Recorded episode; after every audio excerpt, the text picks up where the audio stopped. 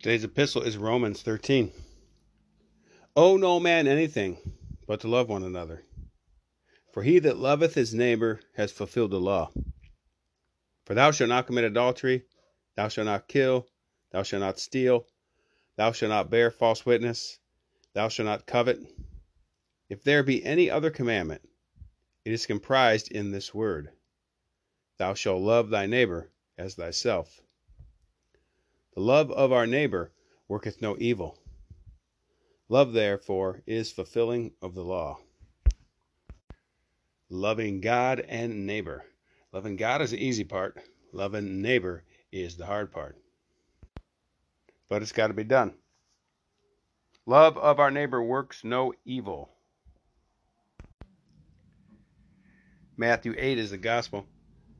And when Jesus entered into the boat, his disciples followed him. And behold, a great tempest arose in the sea, so that the boat was covered with waves. But he was asleep. And they came to Jesus and awakened him, saying, Lord, save us, we perish. And Jesus saith to them, Why are you fearful, O you of little faith? Then rising up, he commanded the winds and the sea, and there came a great calm. But the men wondered, saying, What manner of man is this? For the winds and the sea obey him. Baltimore Catechism on the commandments of the church.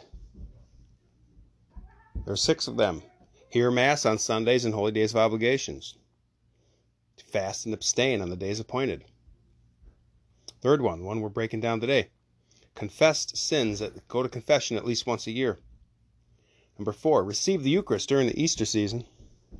Five, contribute to the support of the pastors. Six, obey the church's law on marriage.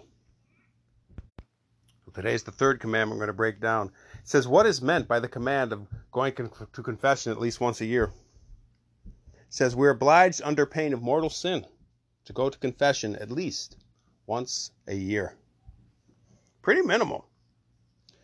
Next question Should we confess only once a year? We should confess frequently if we wish to lead a good life, at least once a month.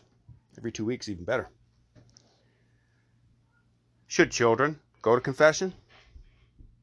Children should go to confession when they're old enough to commit sin, which is commonly about the age of seven.